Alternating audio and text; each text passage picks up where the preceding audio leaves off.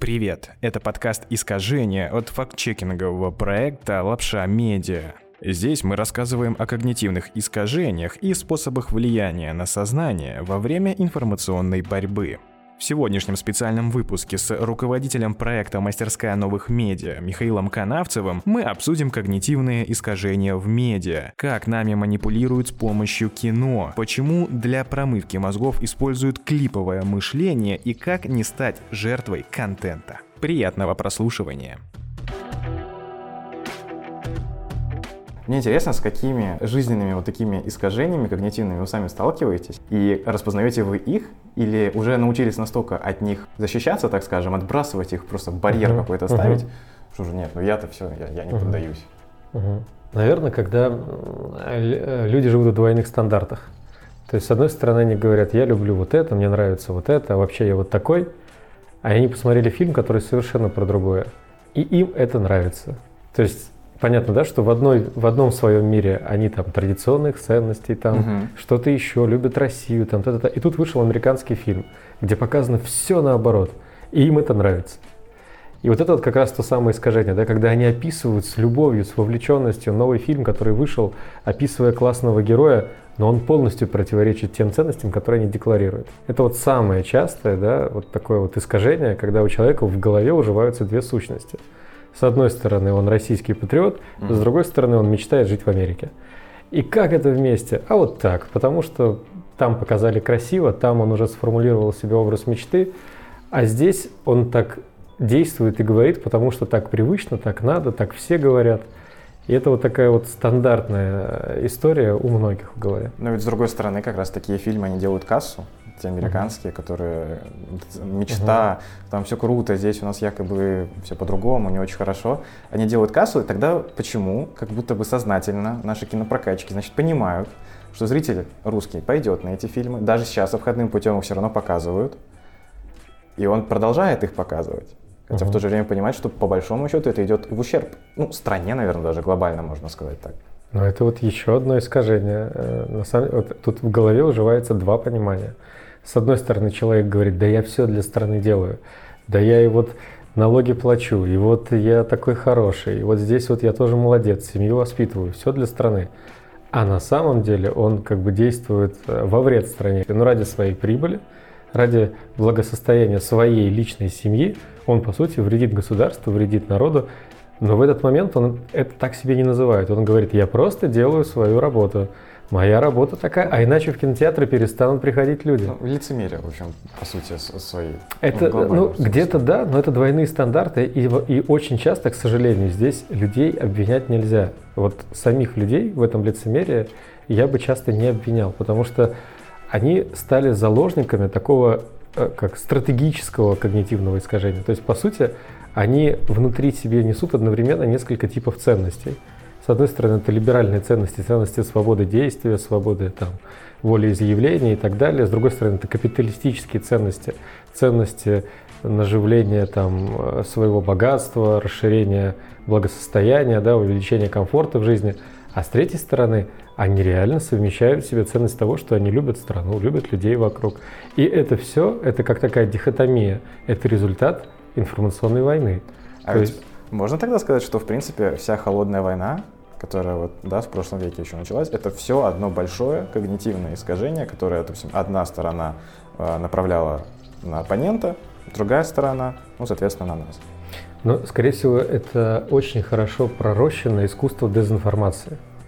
То есть дезинформация может создавать в сознании новые сущности, достаточно большие, да, там лярвы, там, как их ни назови, и эти сущности вытесняют существующие. Ну, еще проще – можно так сказать, задача военных действий очень часто это сбить э, противника с толку.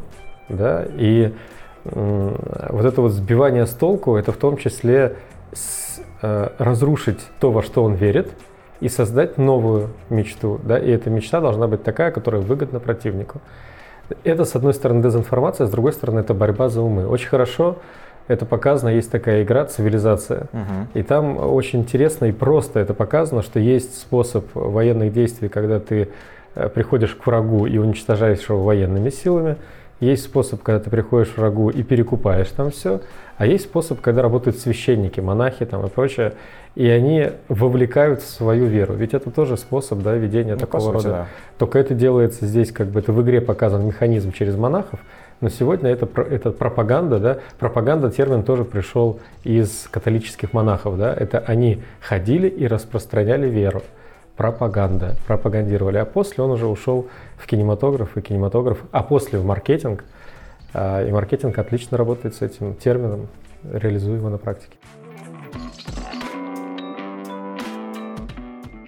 Ну, кстати, такой момент. Я недавно прочитал книжку, которая называется «Кинополитика» российского автора, который разбирает американские популярные фильмы а «Темный рыцарь» с точки зрения как раз республиканцы, демократы, как они там друг с другом борются, какие кинокомпании, какие фильмы спонсируют для того, чтобы поддержать своего кандидата, а, либо оппонента как-то дискредитировать. Но а, такой момент, когда мы смотрим американские фильмы, мы, например, не понимаем внутреннее какое-то устройство их государственности, кто там на самом деле за что, во что вкладывается и так далее.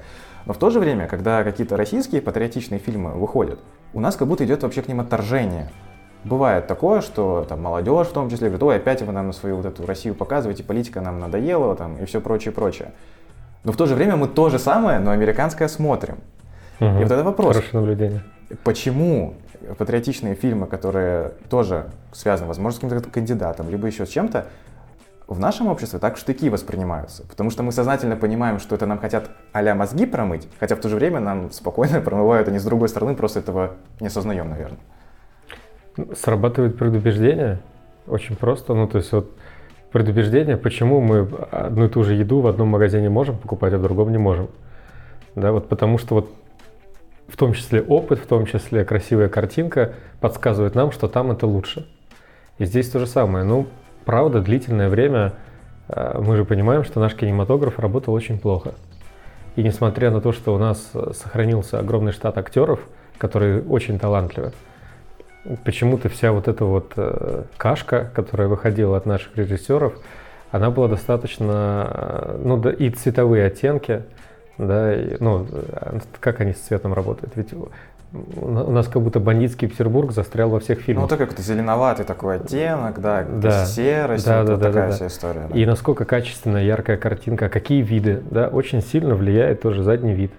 Ведь если у большинства людей в голове сидит а на это очень сильно и активно работали американская мечта, то задний вид, а когда на заднем виде Америка там, или вот какие-то там побережья на, там, или что-то еще, то бессознательно у тебя чувственно это хочется, а вот это вот чувственно не хочется, да, то есть ты у тебя вот это не ассоциируется с мечтой, а вот это ассоциируется. Ну, условно, вместо бандитского Петербурга ты, наверное, выберешь прерии, там, Гранд Каньон какой-нибудь. Да, да, да, да, да, да. То есть здесь, с одной стороны, предубеждение, когда это уже стало общественным мнением, которое тоже, мы знаем, формирует, формируется. А с другой стороны, э, мы не работали очень длительное время, правда, не работали, нужно это признать, мне кажется, где-то с конца 70-х на формирование у советского человека мечты, а потом у российского человека мечты. А ведь это задача кинематографа. И когда мы опять же говорим про Америку, мы говорим, да, американский кинематограф формирует американскую мечту через Голливуд – а у нас, когда мы говорим, так, подождите, а у нас тогда кто это делает? Никто не делает. И вот, вот и результат. И вот, кстати, момент, вот хорошо про кино заговорили, про такой эффект, именно связанный с монтажом, эффект Кулешова. А, для слушателей, да, то есть это когда с помощью монтажа там, определенным образом формируется таймлайн, а, хронометраж, картинки а, подбираются таким образом, чтобы передать какую-то конкретную мысль, заложенную да, в содержании этой картины, но иногда если переставить э, какие-то планы, кадры местами, получается совсем другой смысл.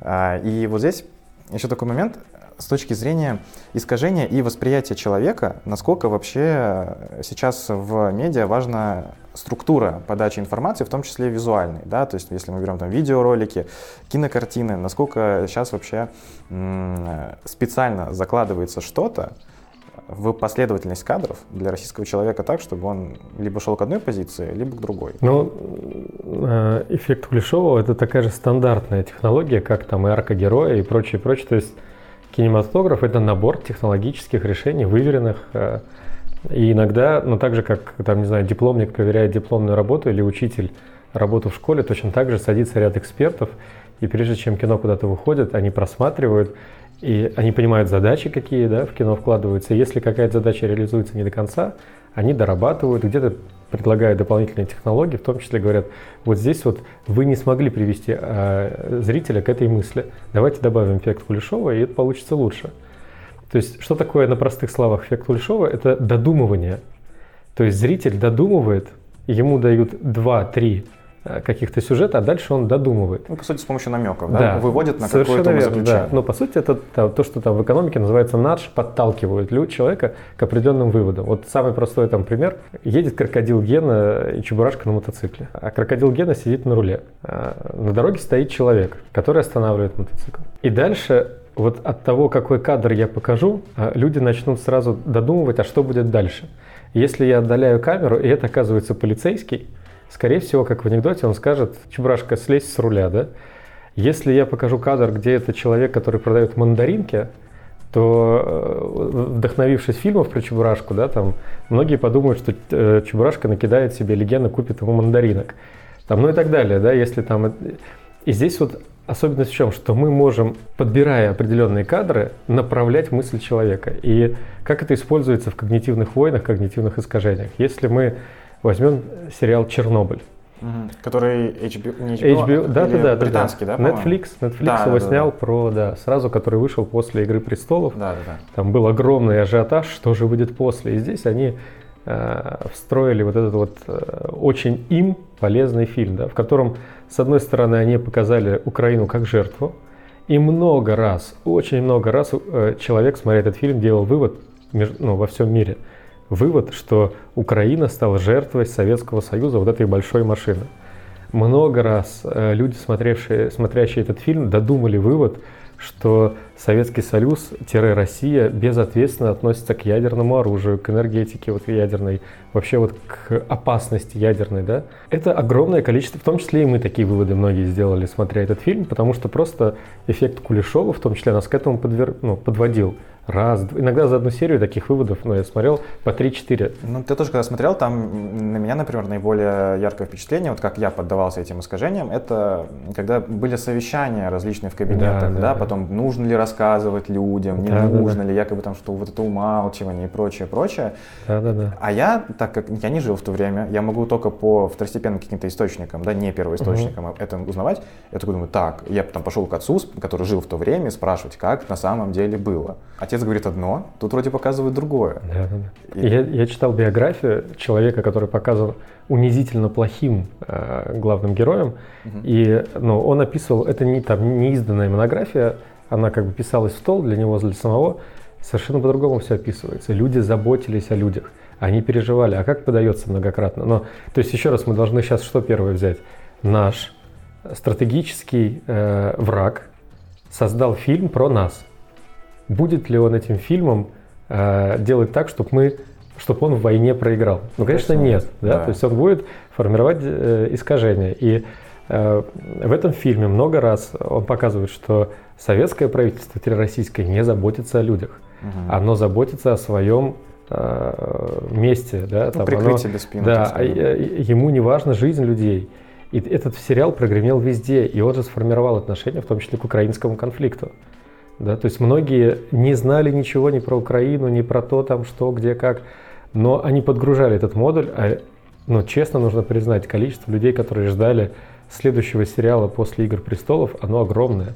Я думаю, оно под, под сотни миллионов людей. Сто процентов. И они съели этот коротенький продукт, он там что-то 4 или 5 серий. Или 6, да. Да, да, да. Они съели долго, его да. вот так вот. И бессознательно все загрузили себе эту программную прошивку.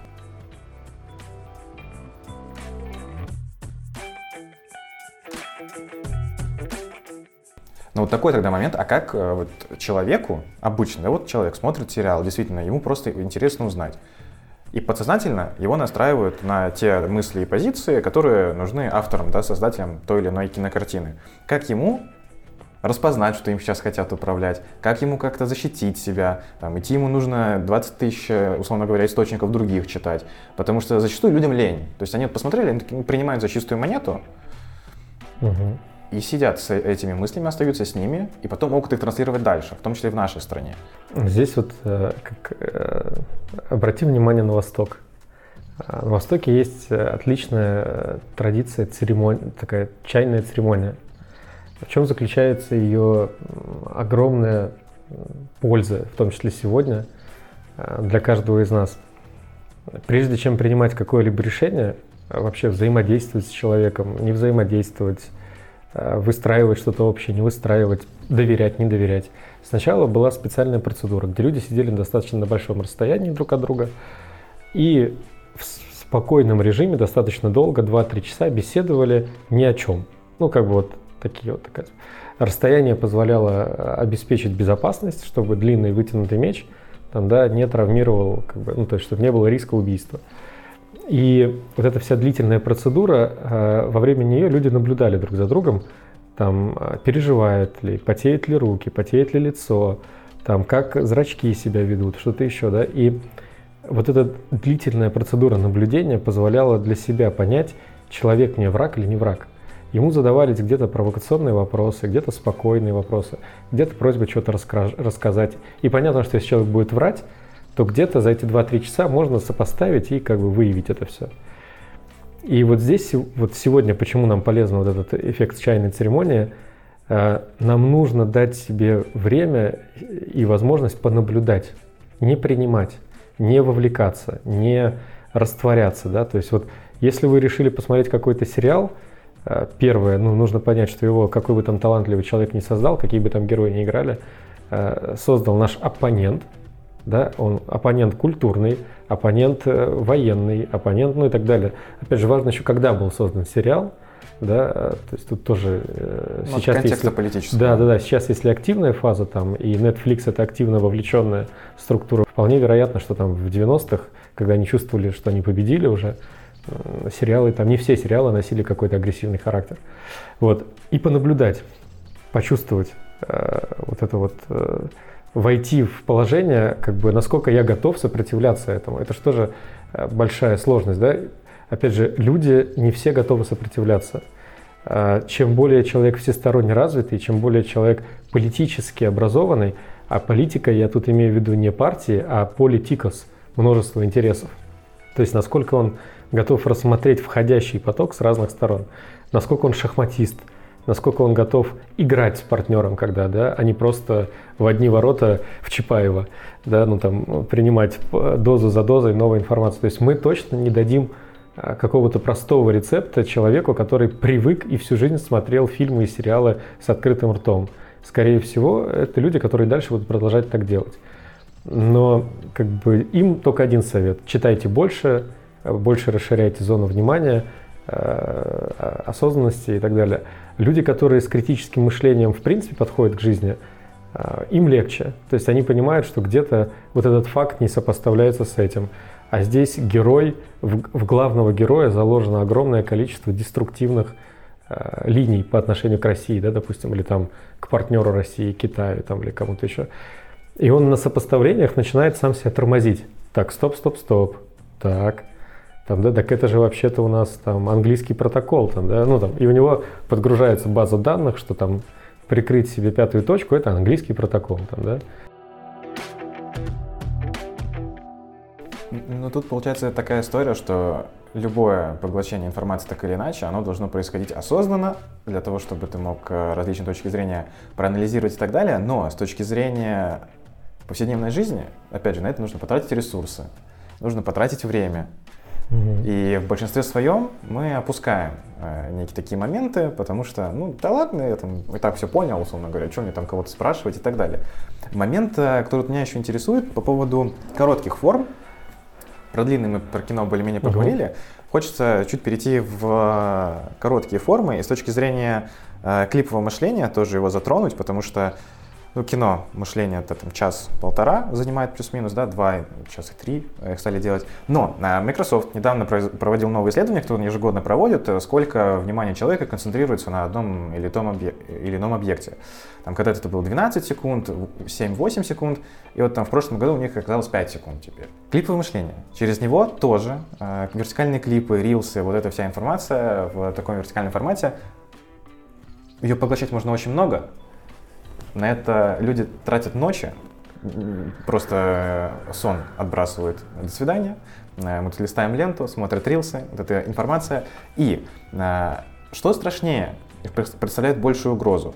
Вот эти классические какие-то форматы фильмов, которые человек либо в кино сходит, да, либо где-то там посмотрит в сети, либо вот такие короткие форматы, которые несут в себе, с одной стороны, не очень много информации, но с другой стороны, их можно поглощать очень-очень много. С чем сложнее справиться? Мне кажется, что это вопрос схожий с вопросом, а с кем сложнее воевать? А, с умным или с глупым? Очень неоднозначный вопрос. Ну вот, правда, неоднозначный. Ну, глупого ты скорее вряд ли сможешь предсказать как то вот. его действия, потому что ты не знаешь, что от него ожидать. Да, да, да, да. А умный может такую стратегию продумать, да, а, которую ты можешь не разгадать. То есть и там, и там уровень неизвестности большой, поэтому тут то же самое, сравнивать э, длинный контент, который воздействует глубоко на ценностные ориентиры, на модели поведения, и сравнивать клиповый контент, который, по сути, разрушает вообще структуру мозга, по сути, разрушает структуру мозга, потому что а, клиповость — это высокий уровень деструкции. Ну, то есть это когда человек не способен сопоставить, а значит связать между собой. Задача мозга — это как раз связывать происходящее с контекстом, да, делать глубокие выводы. А тут, получается, человек становится как животным, то есть им больше даже управляет лимбическая система, чем какие-то социальные нормы, там, мораль, совесть или что-то еще, потому что просто он не успевает это подключать. То есть чем больше человек смотрит клиповый контент, тем больше он приучает себя не задействовать глубинные структуры мозга. Он делает поверхностные суждения, поверхностные выводы. Это что-то, что в первую очередь эмоционально, а, эмоционально окрашенное. То есть, по сути, лимбический система. Он как животное себя ведет. И здесь мы получаем э, вот эти вот люди, которые массово сидят э, и смотрят клипы перед сном, там э, любят листать ленту.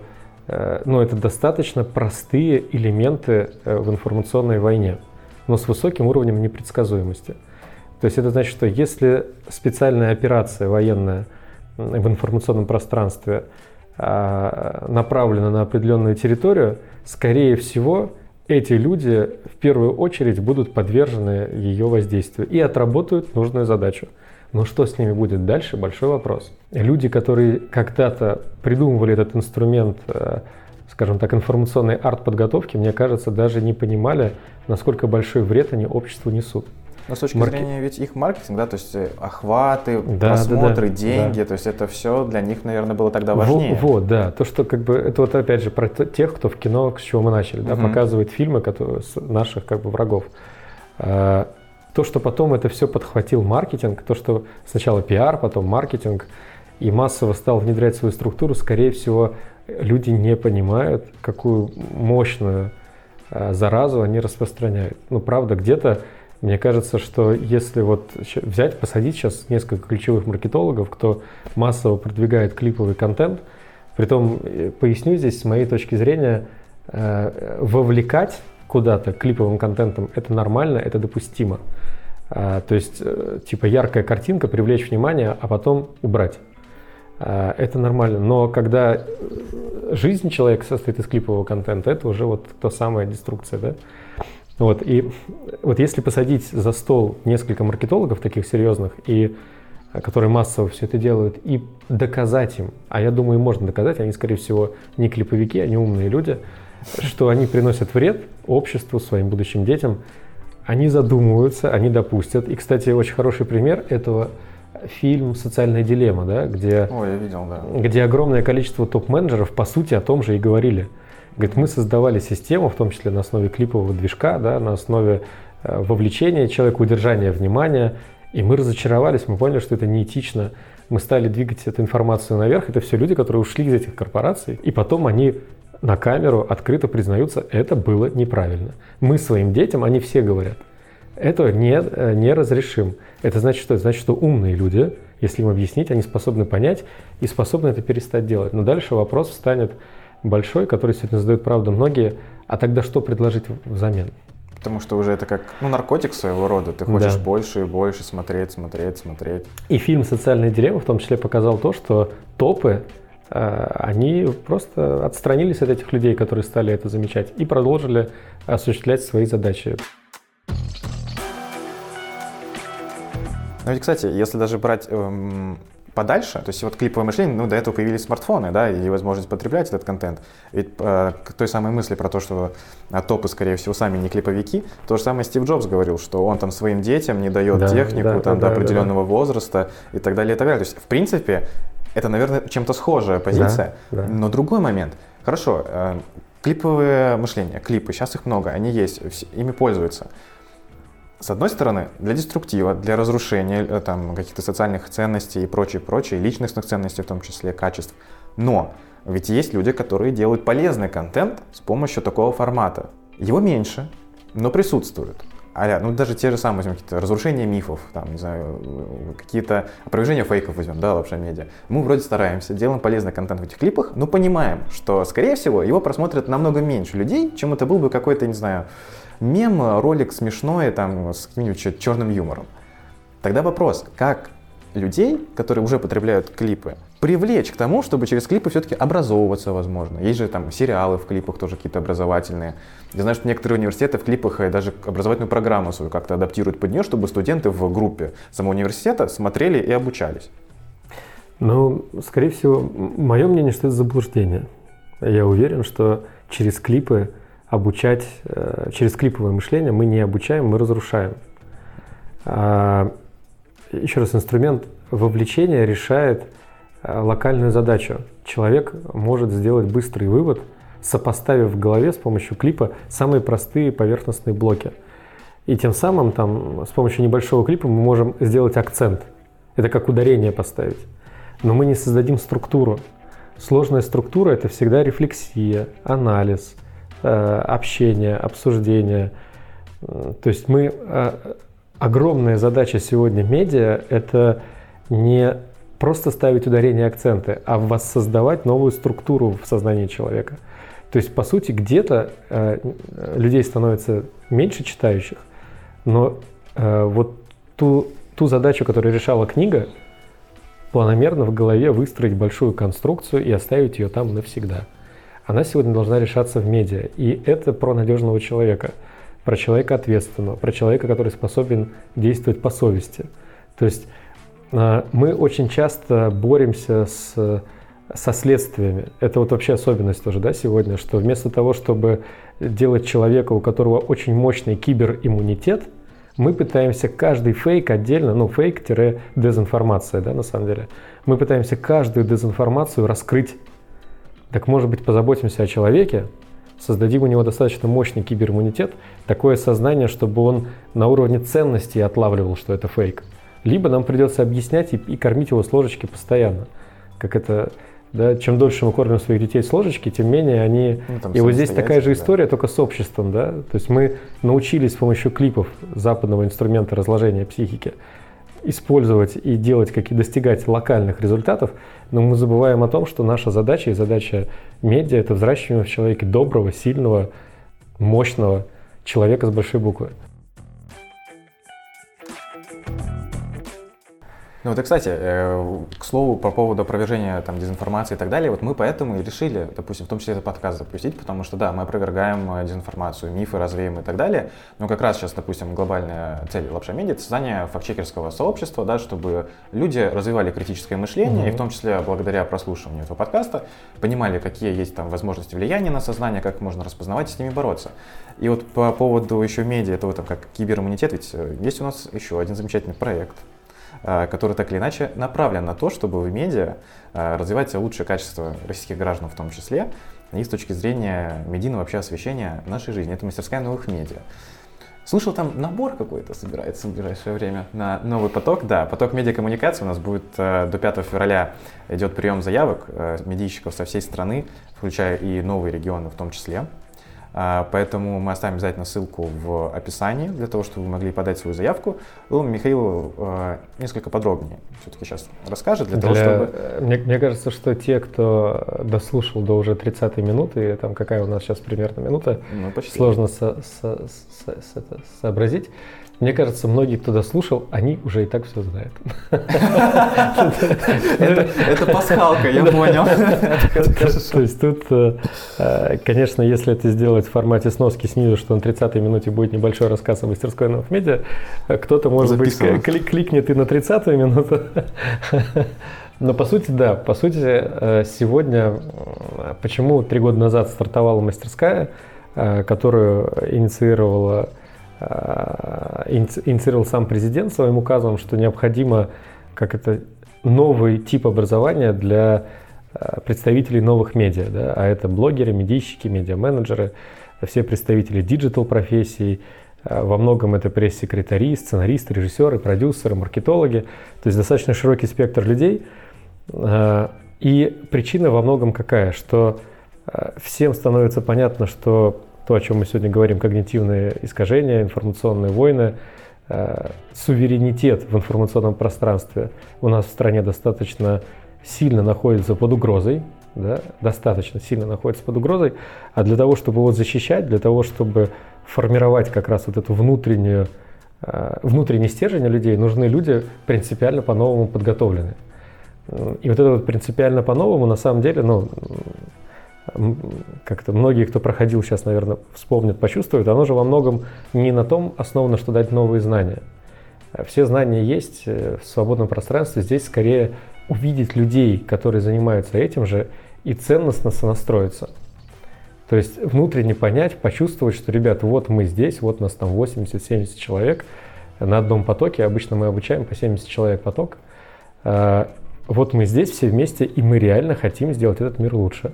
А дальше, переупорядочив 2-3 э, какие-то базовые технологии в медиа, просто немного меняется акцент своей деятельности, немного.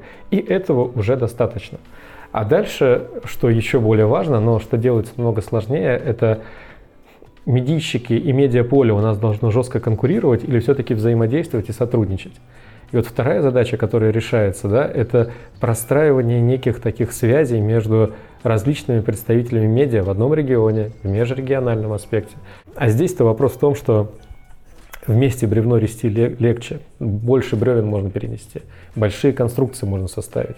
То есть, чтобы нам простроить медиастратегию региона, нам мало сформировать госзаказ и найти подрядчик. Скорее всего, это совокупность подрядчиков – Э, продакшенов, не всегда региональных, где-то федеральных, которые постепенно, планомерно в рамках единого большого вектора выпускают свои продукты так, чтобы у человека внимание переключалось там с одного на другое, да, формировалась общая картинка, что происходит в регионе.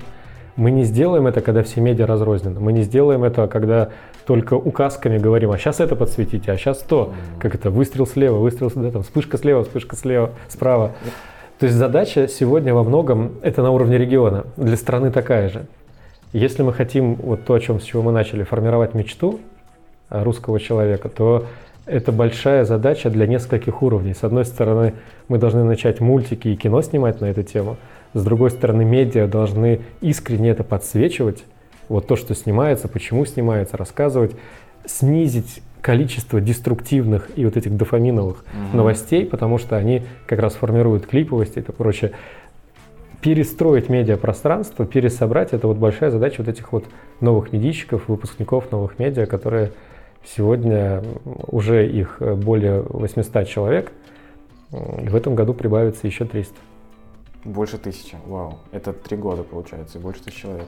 За четвертый, за, за четвертый, четвертый год ну, реализации, сути, да. да, больше тысячи человек. Ну, кстати, то есть получается, вот у нас мы говорили про мечту, значит, есть медиа-миссия единая, по идее, должна быть какая-то единая медиа-миссия у медийщиков России, чтобы она при, в, привлекала и продвигала а, нас всех ближе к той самой, получается, российской мечте, с одной стороны. Но тогда ведь такие эмиссии должны быть не только у медийщиков, но и у каких-то других сфер, и они все, по идее, должны, насколько я понимаю, а, идти вот как раз стрелочками, указателями к той самой российской мечте. Ну да, и формировать ее. Ну, ты, кстати, завершить тогда хочется таким моментом, что мы говорили про клиповое мышление, про кино, про визуальные искусства, но упоминали книги про то, что как они помогают нам строить эти миры, да, развивать свое мышление и так далее.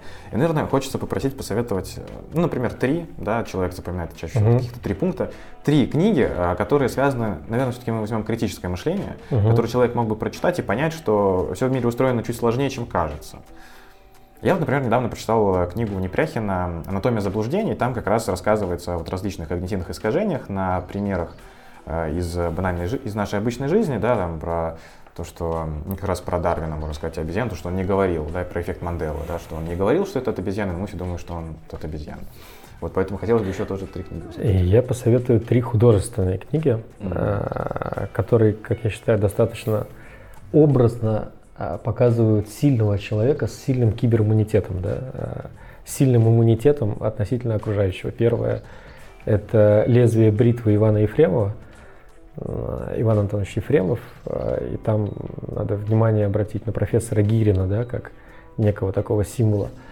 Вторая книга – это Леон Фейхтвангер, испанская баллада – а, и там просто обратить внимание, что пока многие думают, что работает невидимая рука рынка, а, в это время люди некоторые формируют э, эту действительность. Да?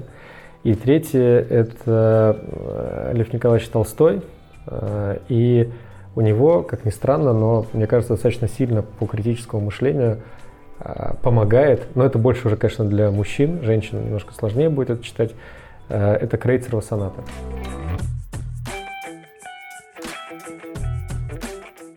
Спасибо большое, что дослушали этот выпуск до конца. Надеемся, он был вам полезен, на наш взгляд, беседа получилась максимально конструктивная. Спасибо большое также Михаилу. Если вам понравился гость, обязательно поставьте 5 звезд этому подкасту и подпишитесь на него. Ведь раз в месяц мы будем делать такие специальные выпуски с интересными экспертами. Услышимся через неделю. Пока!